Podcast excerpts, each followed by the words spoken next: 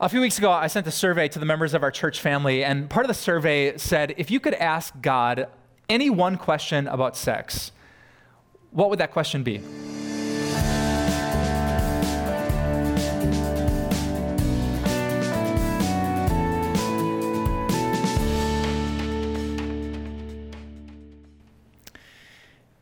you know what the most common response I got to that was?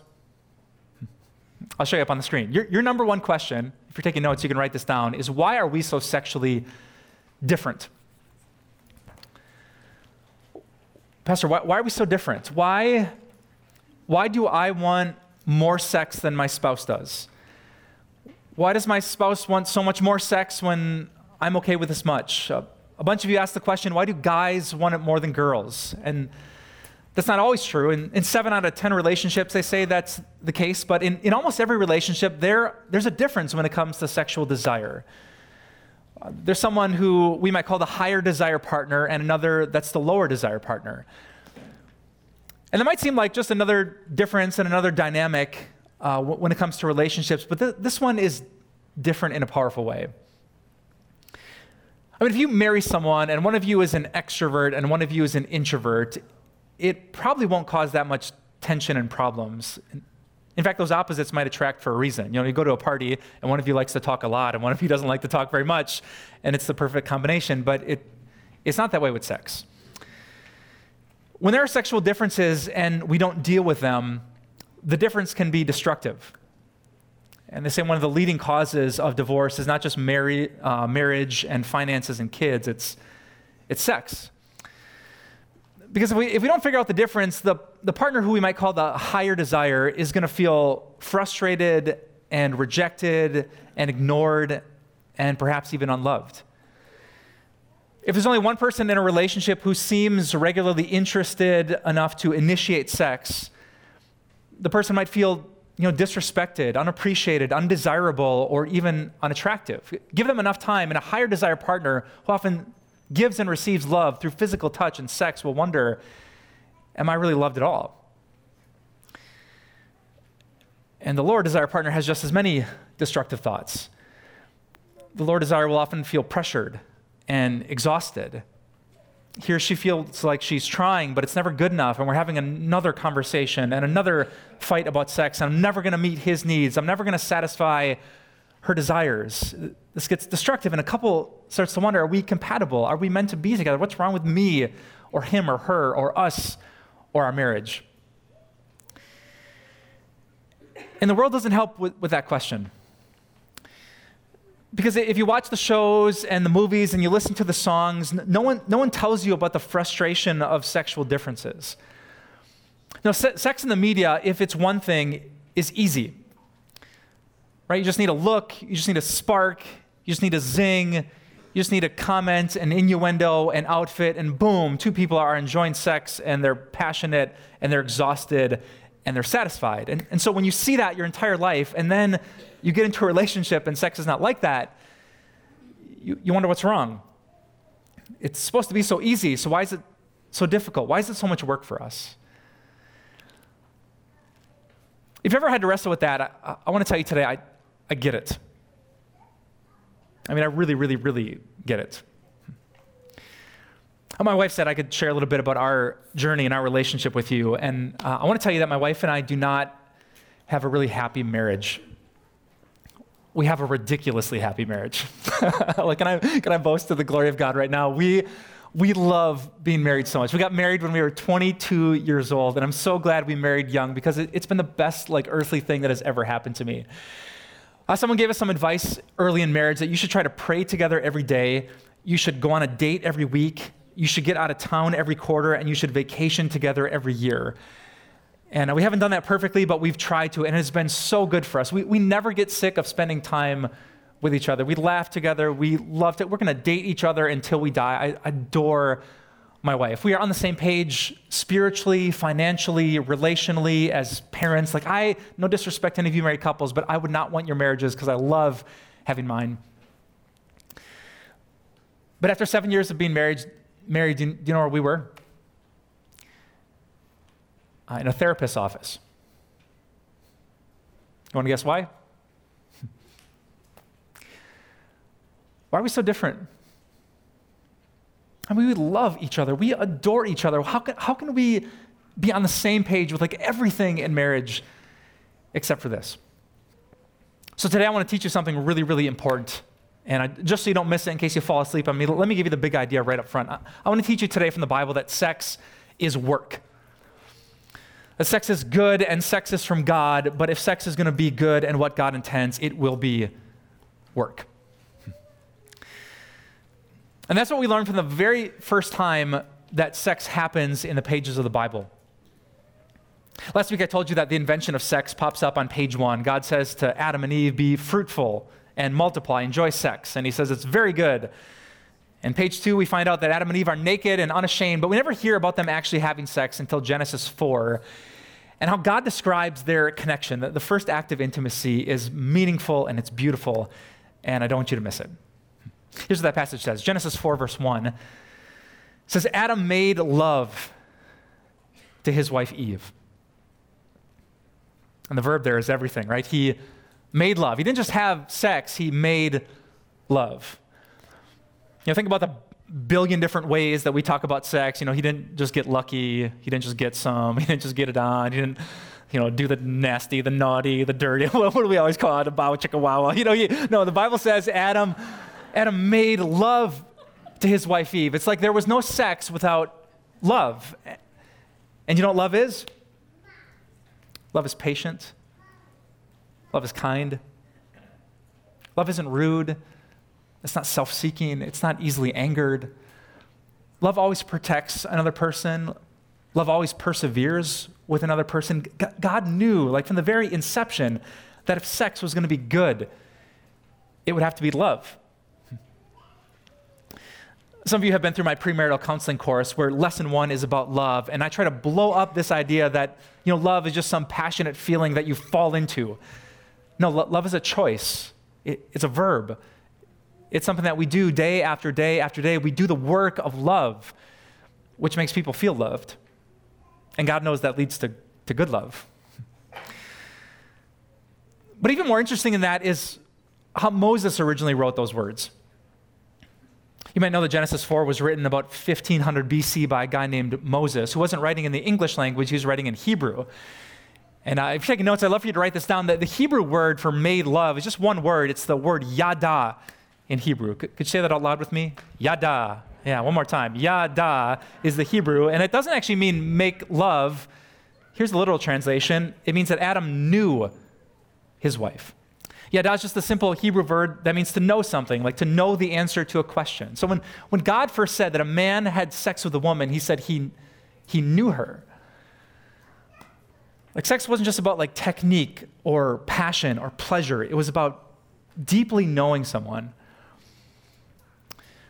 Uh, my wife and I read this really great book uh, the other day called Friends, Partners, and Lovers by Kevin Thompson. And uh, Kevin Thompson says he often gets to speak to college students about God and sex. And he has this great opening line. I'm, i think I'm going to steal it from him. Here, here's his opening line. He, he says to college kids Listen, your parents are better at sex than you are. Can you imagine the looks on these college kids' faces? I mean, first they say, ew, no, I don't want to think about that. And second, not a chance. Like my parents, my, you know, get, getting older, gaining weight kind of parent, not, no way. And, and he wonders, well, well, why do kids think that? I mean, why, why would they assume that the people who have years, maybe decades of experience having sex would somehow not be better at it? And the answer is because our culture has taught us that sex has nothing to do with knowing someone. You know, it's more about acrobatics than it is about true intimacy.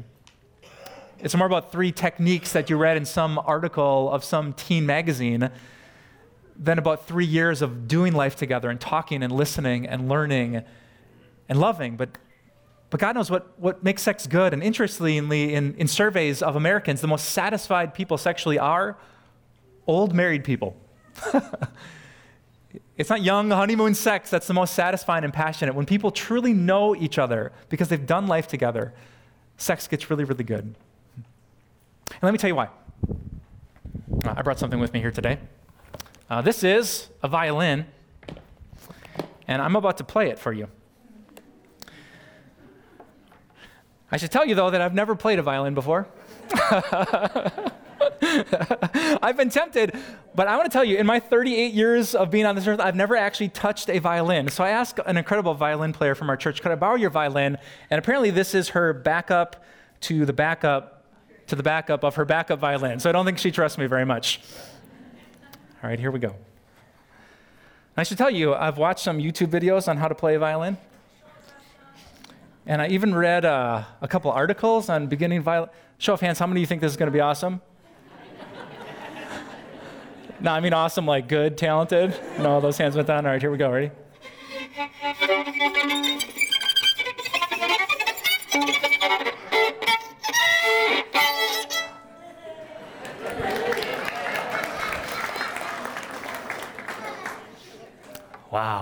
That just happened. well, like, of, of course, of course, of course you wouldn't expect that to be any good.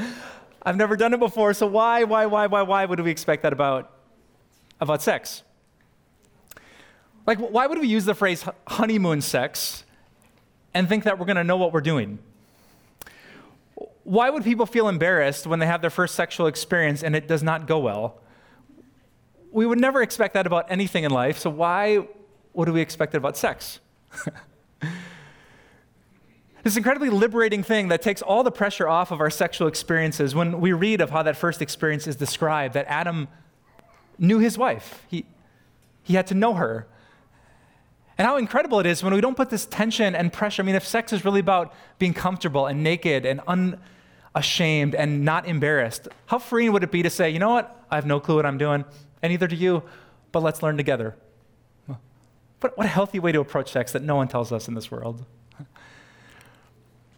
And if you're married, the, the same advice is so beautiful. I mean, the, the best thing about being married is that you have days and weeks, you start to gather years and decades of, of knowing each other, which is what makes sex really, really good. I mean, you have a chance to study your spouse, to take notes, to learn from the times that go well and the times that don't, for the times you fight and fall on your face and truly connect and are intimate. If you're willing to be a student of your spouse, you'll learn what makes sex really, really good. So I'd ask you questions like this like, when, when does your spouse feel most connected with you? Like, is there a time of day when she's just like energized and alive? Is she a morning person or a night owl? What's the best time that her mind is going to be most engaged with it? Well, what kind of man did you marry? Is he spontaneous?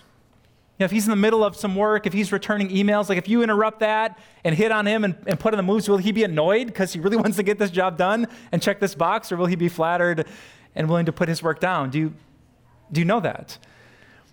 Do you know your spouse's love language? I mean, is it, is it gifts and flowers? Is it time together? Is it talking and praying and holding hands? Is it uh, a back rub? Is it a thoughtful note? Is it a flirtatious text? Is it an emoji in the middle of the workday? What, what connects? What kind of person did you marry? Are, they comfortable with sex or do they get nervous about it? Can you spring new ideas on them in the moment or do they panic and get afraid? And the beautiful journey of marriage is that we get a long, long time to answer these questions. And if we don't see sex as something bad or shameful or, or, taboo, if we can actually talk about this and gain knowledge, we can truly find the foundation that makes sex as beautiful as it can be. It makes me think about a field trip I took a couple years ago with my daughter. Uh, we were up in Green Bay, and I saw these female turkeys eating their lunch. And all of them were like pecking seeds uh, out of the ground. And then this tom turkey showed up. Have I told you this story before? I've never seen anything like it. feathers go up, and he puffs up his chest like as big as I've ever seen a turkey, and he starts doing this.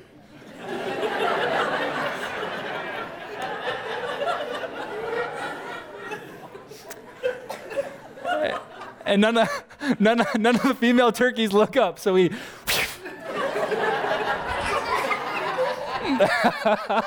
and I'm just watching this guy. I'm like, dude, like, you didn't yada them. Like, you didn't, you didn't know. Like, this, this isn't the right time. But you know, I know a lot of husbands that do that. Like, they, they strut through the kitchen. They think, you know, I'm gonna flex. Maybe I'll take my shirt off, and she'll be interested. Like, no, you have to you have to know her. You have to know what she's like. You have to know what makes her feel connected. There's so many guys who think like, I'm going to put this brash move on and then we're going to connect when she she can't connect until you talk, until you communicate, until you listen, until you understand. You have to yada. You have to know the person that you're with. I know a lot of women who make a similar mistake. they think through communication and talking. We're really gonna, he's really gonna be into me when, when really he just wants you to take your shirt off and strut through the kitchen, right? So you have to know the person that you're with, like Adam knew his wife. Hmm. Put that knowledge into practice, work, love, and respect. And sex can be everything that God intended. Which is what the Apostle Paul said. Know, I've been squeezing a whole lot of message here out of that little phrase, Genesis 4, verse 1. But when you get to the most famous section on marriage in the New Testament, Paul makes a really similar point. Let me prove it to you. Uh, when Ephesians 5, where he talks about love and respect and husbands and wives, Paul says, For this reason, a man will leave his father and mother and be united to his wife, and the two will become one flesh. Uh, it's a quote from Genesis chapter 2. And uh, one flesh is the reminder that we're not just, you know, one mind or one heart. Like our two bodies are becoming one this includes sex, so much more, but definitely sex is included. But before Paul gets to that point, uh, he makes a really incredible point about knowledge and about love and about work.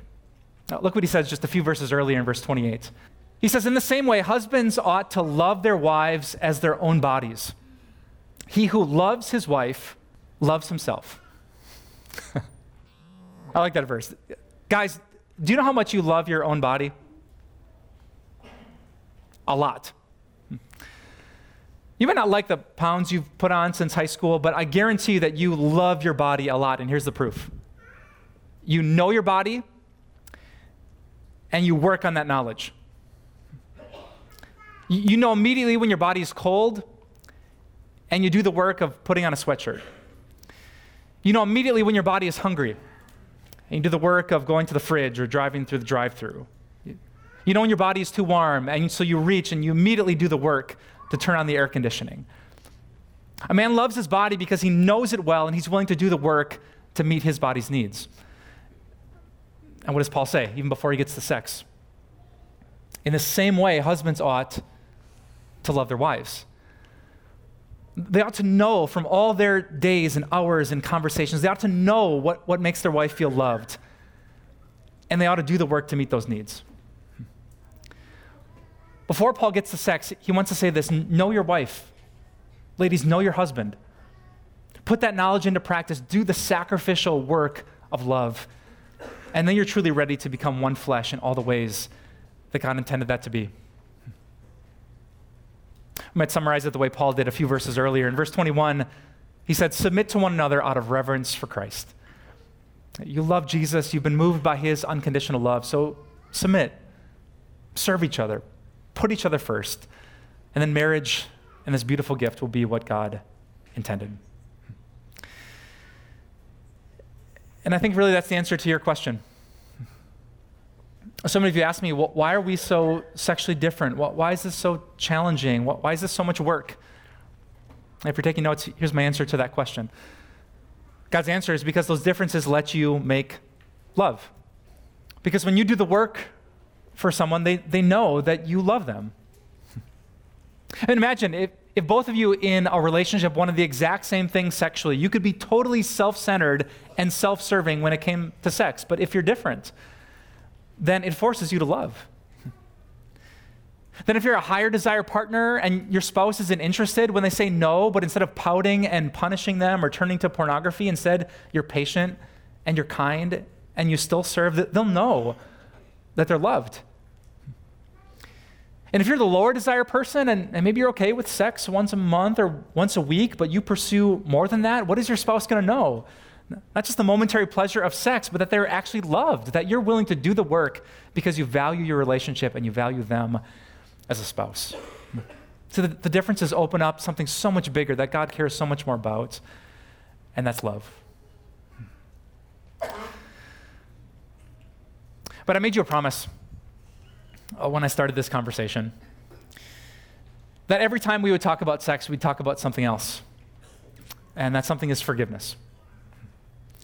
And before I say amen, I'm going to keep that promise to you, and I want to remind you of something that I had you write down last week. I want you to write it down again that sex is forgivable.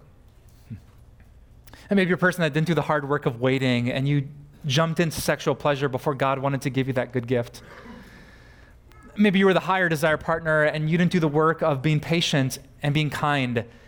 And you turned sex, which is supposed to be so good and comforting and connecting, into a point of tension and conflict and division. Or maybe you were the Lord desire partner and you didn't do the work. You thought of what was easy for you and you worked for the kids and you worked for your boss, but you didn't work for your spouse. And they had nowhere else to go. They made a commitment to you that they would explore their sexuality nowhere else but you, and you gave them nowhere else to go. If that's you, and man, that's been me. How amazing is it that sex is forgivable? That despite the, the mess, Jesus is crazy with his forgiveness. He's so incredibly patient because Jesus Christ did the work. That's what the Apostle Paul said.